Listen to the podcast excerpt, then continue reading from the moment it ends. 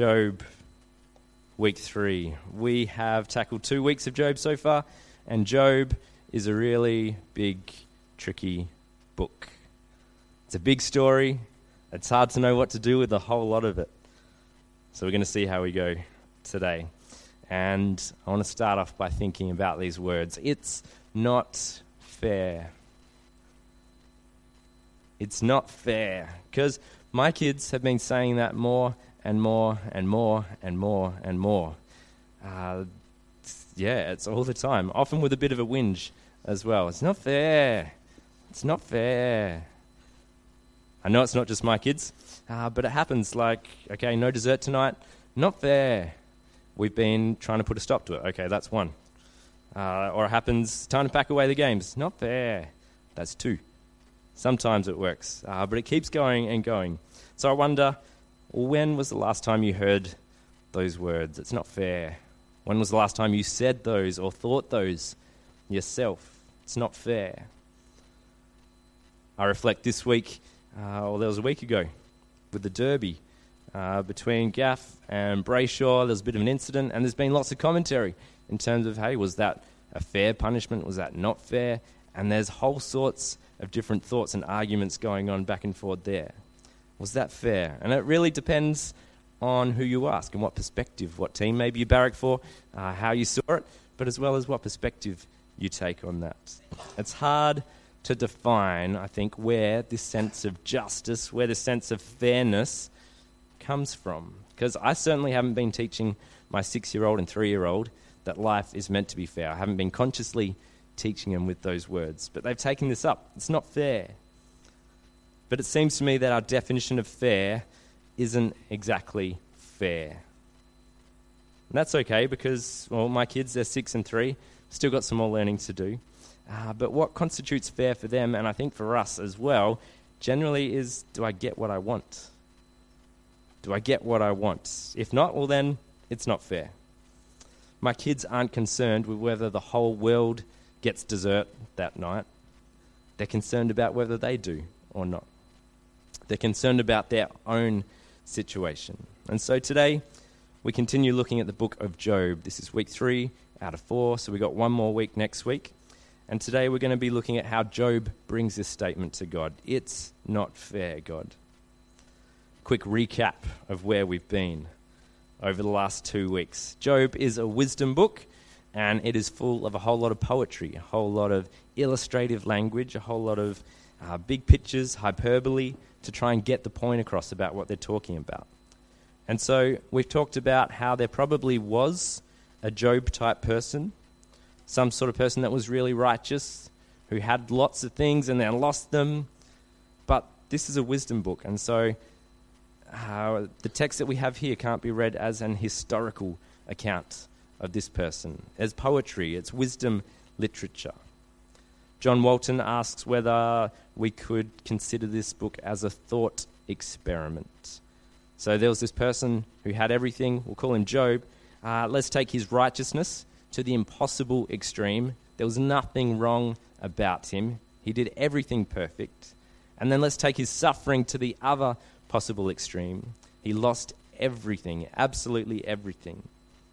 And then we'll ask questions about that and we'll see, well, how does that change him? How does that change his faith and reverence to God?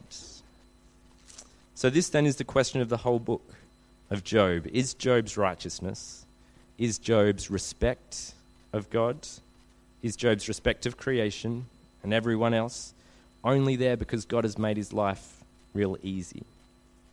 If Job didn't have such a great life, or would he actually turn from God? So that's the challenger.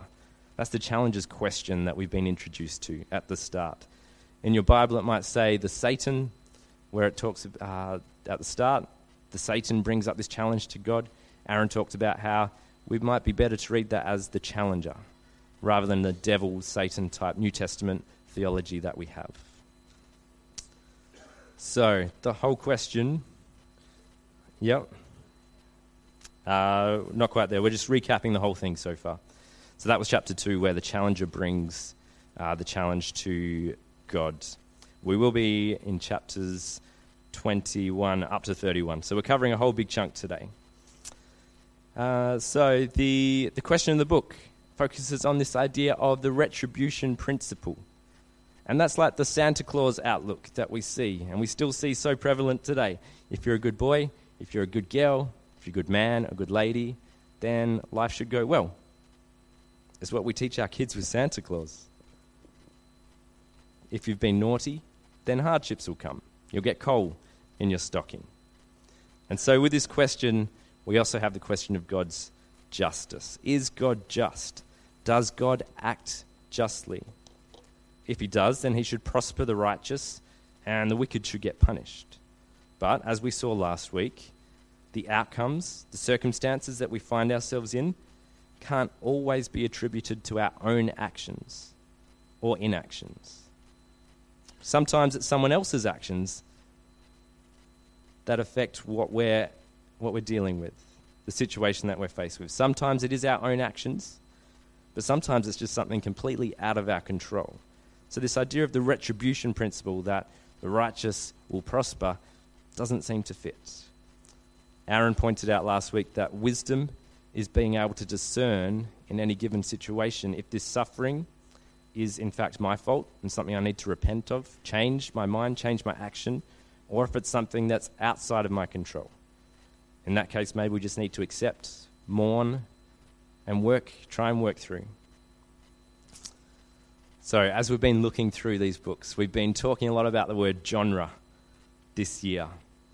So, still recapping. And it's important when we read any text, it's important that we understand what we are reading. So, this word genre is really important. It needs special attention so that we just don't read the whole Bible as historical narrative, because it's not. I was reminded of the importance this week of genre again. My three year old daughter came up to me. She just got a new cookbook had all these kids' wonderful cooking recipes in it uh, cakes and pies and soups and all sorts of things. And she's been flicking through. I'm busy doing something, uh, not sure what, but she's flicking through. Oh, that looks good. That looks good. I want to do that. I want to do that. As she goes through the book, and she gets to the page, and she's like, This is what I want to cook. I really want to cook this thing. Please, please, please, Dad. Please, Dad. Please, Dad. I stopped what I was doing. I looked at it, and I said, No, we can't cook that because that's actually that's the page at the start, which is teaching you how to measure out the ingredients. It's a whole picture, a whole page full of all these measuring cups. It looked fun, it looked good, but if we actually followed that recipe, instead of a cake or a pie or a pizza, we'd end up with a bench full of full measuring cups. And that would be it. It wouldn't be very good. She'd be disappointed if we ended up with that. She was reading the whole book as every page was a recipe. So we have to be careful in terms of how we read different parts. What was the author intending? Especially, especially if we're then going to base our lives on what we've read. So, the book of Job is wisdom literature. It's a thought experiment. Questions and answers are proposed, but a whole lot, whole lot of what is proposed isn't actually wise, isn't right. And we're going to tackle some of that. Week one, we looked at how God is still with us even when we are suffering. Last week, we looked at this idea of the retribution principle, how it doesn't actually account for all of our existence. God is not a vending machine, is what we talked about. You can't just offer two bits of sacrifice, a little bit of reverence, a little bit of praise, and then expect to get a house and 10 cattle or a mansion and a Lamborghini. The world doesn't work like that. Life doesn't work like that. So, now we get into a track, tracking the change in the book of Job. Because the whole book of Job, 42 chapters thereabouts, uh, the first half, the first bit, starts off with this dialogue section. Job loses everything, and his friends come and say, Hey, you must have done something wrong. They go back and forward, back and forward. Job says, No, I haven't. His friend said, Yes, you have. And then at chapter 28, which we're going to focus on today, there's a shift. And in my Bible, it's called the interlude where wisdom is found. So, Job chapters 21 to 31, we're focusing on today. And chapter 28, right now, is titled The Interlude, where wisdom is found. It seems to be a bit of a different voice here in this interlude that we're hearing. It doesn't say, so we don't know for sure, but maybe it's the narrator again. But we're going to look at what this book has to say about wisdom and justice, but here, wisdom is found in God. So let's have a look at Job chapter 28 together. Open your Bibles, open your phones. Uh, we'll jump around a little bit. But, little another side note when I open the text of Job, I actually find myself getting really confused and struggle to focus on it. It's poetic language, there's lots of indents everywhere, there's lots of repetition because there's lots of pictures that are being painted. And I actually struggle to focus with that. So I've been spending a lot of time listening to the book of Job, and that's just opened up a whole lot more uh, in terms of what's being communicated for me. So maybe you could try that this week as well, just on your phone. BibleGateway.com has lots of different translations you can listen to. I found that helpful this week to paint this whole picture in my mind of what's happening. But chapter 28, it starts with this picture how we search for valuable things. There's this whole big section talking about how there's rubies and gold and diamonds and silver out in the world, but they're not just out there, they're actually buried, they're hidden away. In Job 28, it talks about how we have to mine for those things. We actually have to search for those things. It talks about hey, some of God's creation, some of God's creatures, like the eagles, they're pretty majestic. The lions, they're pretty powerful, but they don't actually know about these things buried under the ground. You need technology, you need know how, you need desire if you want to find these treasures. And find those treasures, we, humanity, do, don't we? We dig up, we blow up, we tunnel, we frack. There's all sorts of things to try and get these precious commodities. We go hard to get these things out of the ground. But, Job here is saying, the book of Job, the narrator, we can't find wisdom the same way. We cannot use technology, we cannot use know how to discover wisdom. Job 28, verse 12 to 19 says, But where, oh, where will they find wisdom? Where does insight hide? Mortals don't have a clue, haven't the slightest idea where to look. Earth's depths say, It's not here. Ocean deeps echo, Never heard of it. It can't be bought with the finest gold. No amount of silver can get it. Even famous Ophir gold can't buy it. Not even diamonds and sapphires. Neither gold nor emeralds are comparable. Extravagant jewelry can't touch it. Pearl necklaces, ruby bracelets, why bother? None of this is even a down payment on wisdom. You can pile gold and African diamonds as high as you will, they can't hold a, ha- a candle to wisdom. See, wisdom is really valuable, and wisdom is hard to find. Wisdom's also hard to define. Dictionary says it's the act of being wise. Uh, it's a lot of subjectiveness to wisdom, isn't there? The most helpful thought I found was by Walton. John Walton says, Wisdom is a coherent understanding of a situation. So you've got a situation, there's something's happening, something has happened, there is something. Wisdom is knowing exactly what has happened, can see it from all different angles, can know what has been done and what should be done because of that. No wonder wisdom is really hard to find because nearly every situation, every decision has a subjective nature to it. My view is different to how you would view this thing. We're looking at it from different angles, we've got different experiences. It takes someone capable of seeing all of it in order to have wisdom. And the narrator agrees. The narrator continues in verse 23 that God alone knows the way to wisdom. He knows the exact place to find it. He knows where everything is on earth. He sees everything under heaven. After he commanded the winds to blow and measured out the waters, arranged for the rain, set off explosions of thunder and lightning. He focused on wisdom, made sure it was all set and tested and ready. Then he addressed the human race. Here it is fear of the Lord. That's wisdom. And insight means shunning evil. So in God is found wisdom. Our definition of a coherent understanding. So in God is found coherence, is found order. God is the author of order. We looked at that in Genesis. Out of chaos, God makes order. God makes coherence. God is the author of wisdom. Wisdom finds its source in God, but we need to be careful that we don't just reduce God to wisdom because God is even bigger than wisdom. Wisdom is a part of who God is.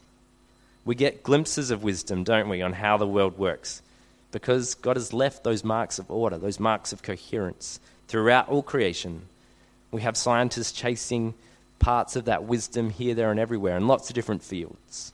But we still only get glimpses.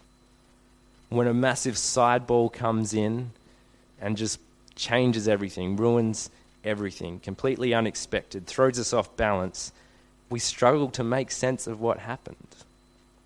How could they? Why did they? Why has this happened?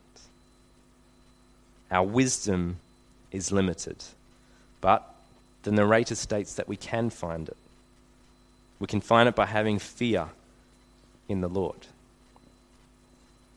Now, the simple little phrase takes me a lot to get my head around, continually so fear of God. Firstly, this whole book of Job that we're studying, that we're looking at, the challenger in Job is proposing that it is fear of God taking things away that is actually making Job a righteous person.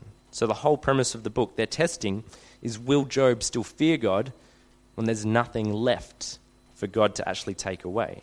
And this is partly why I struggle with the word fear, because it sets up this protection thing, this protection idea in my mind, which seems to build on the retribution principle. Don't step out of line, otherwise, everything you have, everything you want, will be taken away from you. We end up fearing the loss of stuff. We pay reverence to God out of this fear, which is exactly what the book of Job is testing and searching and saying that's not the best way to live. But also with the word fear. Jesus comes along and he changes the picture a bit, doesn't he? Jesus says that God is on our side. Stop hiding like Adam was and Eve was in the garden, trying to hide from God. Be embraced by the Father who loves you. So, fear must mean something different than cowering in a little corner, pulling the bed sheets over our head, trying to hide from God because God is going to get you. I actually found that there's a word for that this week. Wikipedia is helpful. Theophobia, phobia of God. Uh, arachnophobia, phobia of spiders. Theophobia, phobia of God. And this is unhealthy. It's all tied up in the retribution principle idea wrath of God, Zeus like lightning bolts. Make sure you don't get on the wrong side of God, Santa Claus type thinking. But instead of phobia of God, we're talking about reverence Instead of phobia of God, we're talking about awe. Instead of phobia of God, we're talking about respect and we're talking about trust.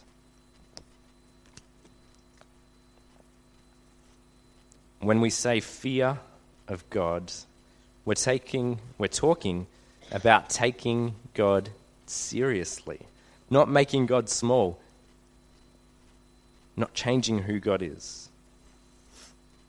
And John Walton again gives a helpful list in what this looks like by giving opposites. So he says, when we don't fear God, when we don't fear God, then we think God is detached. Therefore, we can just ignore whatever he says. The opposite of fearing God, taking God seriously, is thinking that God is incompetent. Therefore, can treat him with disdain. The opposite of thinking God is taking God seriously is thinking God is limited or impotent, therefore can be scorned, teased, he's got no power. The opposite of taking God seriously is thinking God is corrupt, therefore to be admonished where to tell God off. The opposite of taking God seriously is thinking God is short sighted, therefore to be advised God, you don't understand what's actually going on here. Let me fill you in. Let me tell you what's actually going on. The opposite of fear of God is thinking God is petty, therefore to be resented. When we don't take God seriously, when we don't fear God, we assume that something other than God is at the center of the universe. And often we put ourselves there, the other things that we love and take care of. But that's the battle, that's the question that we're facing. Fear of God is only the first bit of guidance here that we find at the end of chapter 28. The other bit we have to mention is the fact that departing from evil is understanding. So it's not just do some sacrifice, uh, pay some reverence, say weekly prayer, do your religious thing, show your reverence, uh, but it's actually leaving evil behind. That is how we might show our fear in God. Living a life that trusts God, respects His way of doing things, where we align ourselves, our ways, our actions, our thoughts with His as best as we can. This is wisdom, or the book of Job is saying is the start of wisdom at least. But this is actually what Job has been arguing that he has done the whole time. Job says, I have feared God. Job says, I've actually been taking care of all the vulnerable people that have come across my path. I've done these things. I've been upright. I've been an upright person. We're going to unpack that in a second. But we see that Job has not just tried to appease God out of fear. This whole test was it just out of fear, out of concern for what God might take away. But his friends actually keep suggesting that. His friends say, hey, just turn around, just say, give a sacrifice, just say sorry, you must have done something wrong, and then you'll get all your stuff back. But Job says, no, I looked after the poor, I looked after the orphans. I've done all the right things. I looked after my employees. I looked after my wife. I didn't gloat over anyone else when they suffered. Job seems to be on the path of wisdom. Job is doing well. But I mentioned that chapter 28 is a bit of a divide in the book, a bit of a, it's an interlude.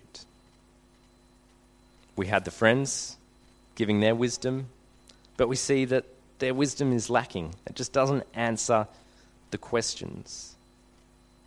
Later on, after chapter 28, there's a couple of other discussions that happen, speeches given by people. Elihu is one guy, and then we hear from God later on. But we're just focusing on the middle here We'll talk about God, what God says next week. Because in chapters 29 to 31, Job has one last stand. He puts it all on the line. He's, this is his last defense. And here we also see that chapter 28 is a shift from thinking about just justice and thinking about wisdom, which we've been talking about this morning. Job and us, we're being challenged into trusting God's wisdom. We're being challenged into trusting that God's wisdom is bigger than our understanding, bigger than the justice principle. God's wisdom is bigger than the retribution principle. Could we even go so far, in keeping with the mining precious jewel analogy that's being used, and say that wisdom is more precious than justice? Job is definitely still very concerned with justice, vindication, vindication of his name and I often am too. Again, the Gaff Brayshaw incident this week highlighted it again for me. My view on what should have been done is right, surely. And we've had lots of people sharing their views in lots of different forums. It was pretty plain to me what should have been done, how it should have been handled. Well, Job cries out as well it's not fair. In chapter 29, he says, I used to be respected. Everyone listened to me. They saw I did great things. Job had a great reputation. He knew who he was, as did everybody else. He was a man of standing. He was just, he was fair, he was fathering, he was caring, he was strong, he was a leader, he was a good man. But now Job is in the mud. He's being teased by kids, they're writing mean songs about him, he's being ignored by everyone, including God. So Job takes matters into his own hands. He lays at all the righteous things that he's ever done, all the righteous things that he used to do, all the shunning of evil that he's done, that he's been a part of. He puts it on the line And he says, Hey, is there anyone here that can disagree? Can anyone say that I haven't done all these wonderful things? There's silence. Or it doesn't say, but we assume there's silence.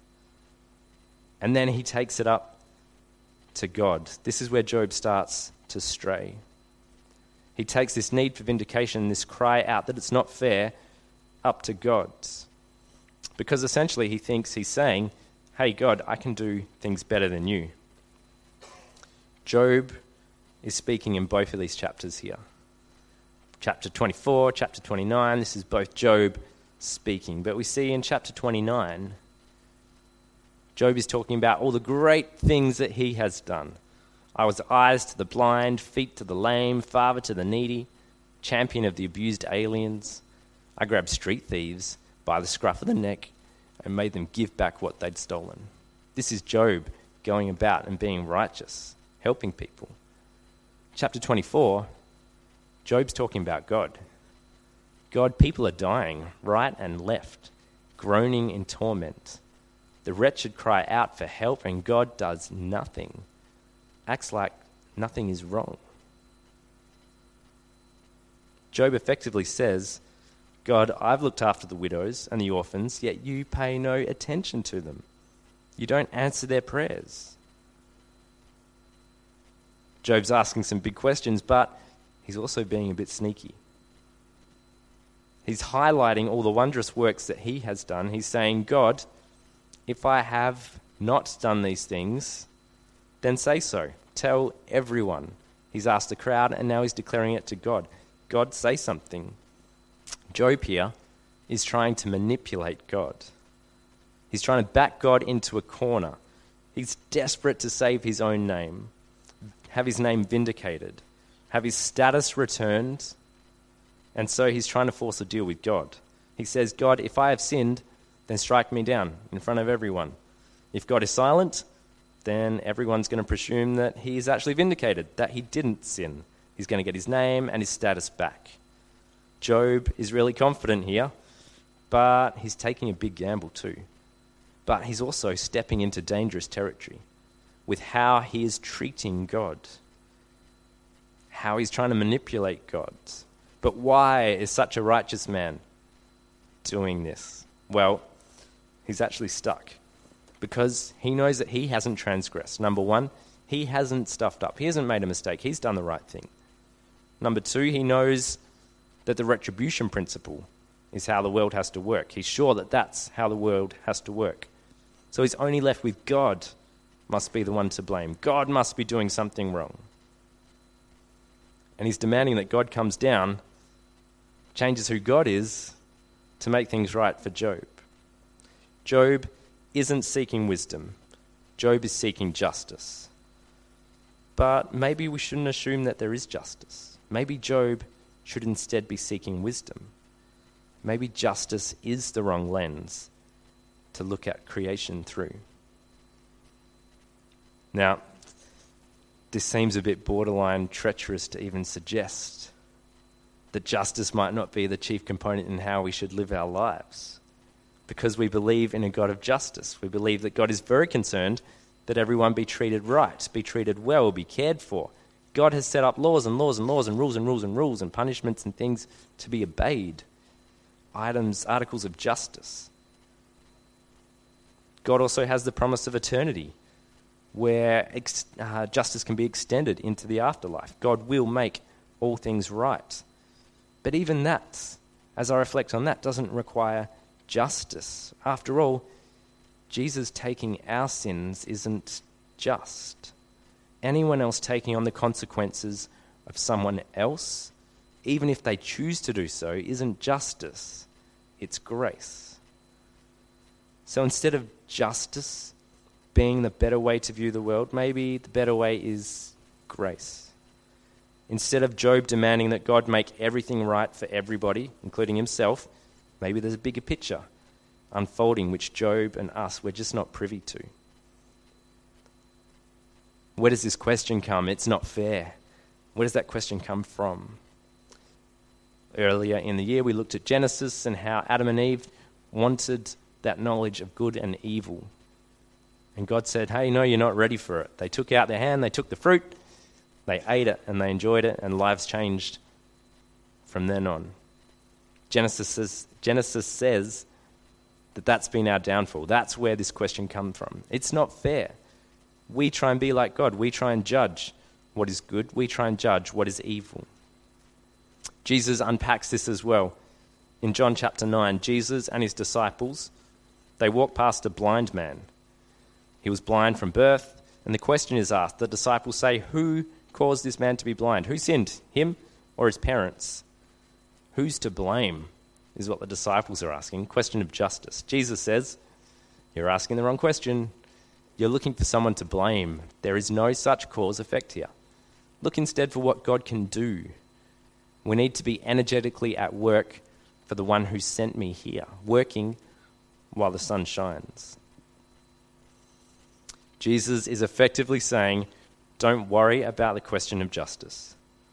Look forward into how you're going to live now and trust God, fear God, share grace with those around you, like you were meant to do, like you were made to do, as is your role to do. Look after the orphan, look after the widow, look after the refugee. But you weren't created to be judge. That's God's job. Trust Him to do His job, and you go and do yours. Job is so caught up in who he was, what he has lost, the indignity of it all, the unfairness of it all for himself, that he would rather God change, God be less God, so that he could be made right. And I wonder where we do the same. I wonder where we make deals with God, where we expect God to act a certain way because of what we've done, because of what we promised to do, consciously or subconsciously, just assume. I wonder where we expect life to turn out a certain way because of who we are. Job shows us that we are not in a position to know all the facts. We cannot access true and full wisdom. Only God has that proper picture.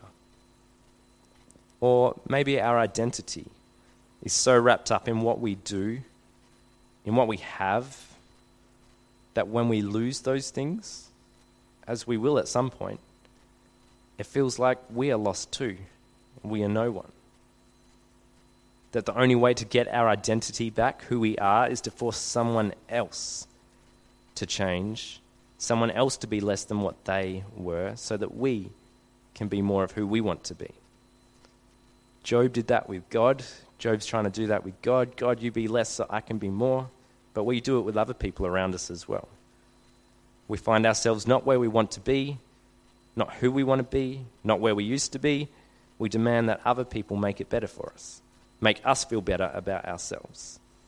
This manipulation is not trusting God. This forcing God's hand is not fear of the Lord, it's not wisdom. Though, if we submit, if we trust, despite our circumstances, which is hard to do, then we're on the path to wisdom which I think is a far bigger picture than justice. Maybe instead of saying, that's not fair, we might try asking ourselves, try asking God, how can I actually react here? How can I respond? How can I show grace? Now, that's not to say that we can't mourn. It's not to say that we can't be upset. It's not to say that we can't cry out. We can't find a shoulder. We can't ask God the big, tough questions. Job gives lots of examples of those. There's lots more in the Bible as well, but if we get stuck there, then that's not good. During the week, I found it helpful. Uh, John Walton was summarizing Job, and he said that if we come to the book of Job when we're in the midst of suffering, it's probably not actually a good thing. It's probably not a good idea. It's probably not going to bring relief. There are still so many questions unanswered in Job. But, John Walton says, it is extremely useful to use Job as a brain training exercise, soul forging exercise now, so that our thought patterns, so that our understandings, that when suffering comes, we're better placed to maintain righteousness, better placed to trust in God despite our circumstances. Last little list. I found this helpful in terms of something practical, something to grasp onto. Six point checklists as a path to wisdom. Trust God rather than blame or make demands. Trust God for strength to endure. The path to wisdom would include not expecting everything to make sense, channeling resentment at the fallenness of the world rather than at God, who has actually done so much to initiate its redemption. Resist believing that you or me could run the world better than God does. Trust that God is wise. Again, especially if you're stuck in the middle of suffering at the moment, this list might seem unhelpful, might seem cliche, trite. What can I actually do with that? But I found it helpful as a bit of a grounding place in terms of what does all this look like, this wisdom. What does it look like to fear God, to trust God, to take God seriously? Again, the issue is not asking questions of God. The issue is not, oh, can I pray for that? Should I not pray for that? The issue is not wishing circumstances to change, but in demanding that, God, it's our way or the highway. We're simply not in a position to demand that of God. And as Jesus told his disciples, you have a job to do. God made you to do something. God has a job to do. Let God do God's job, and you do yours. Let's pray.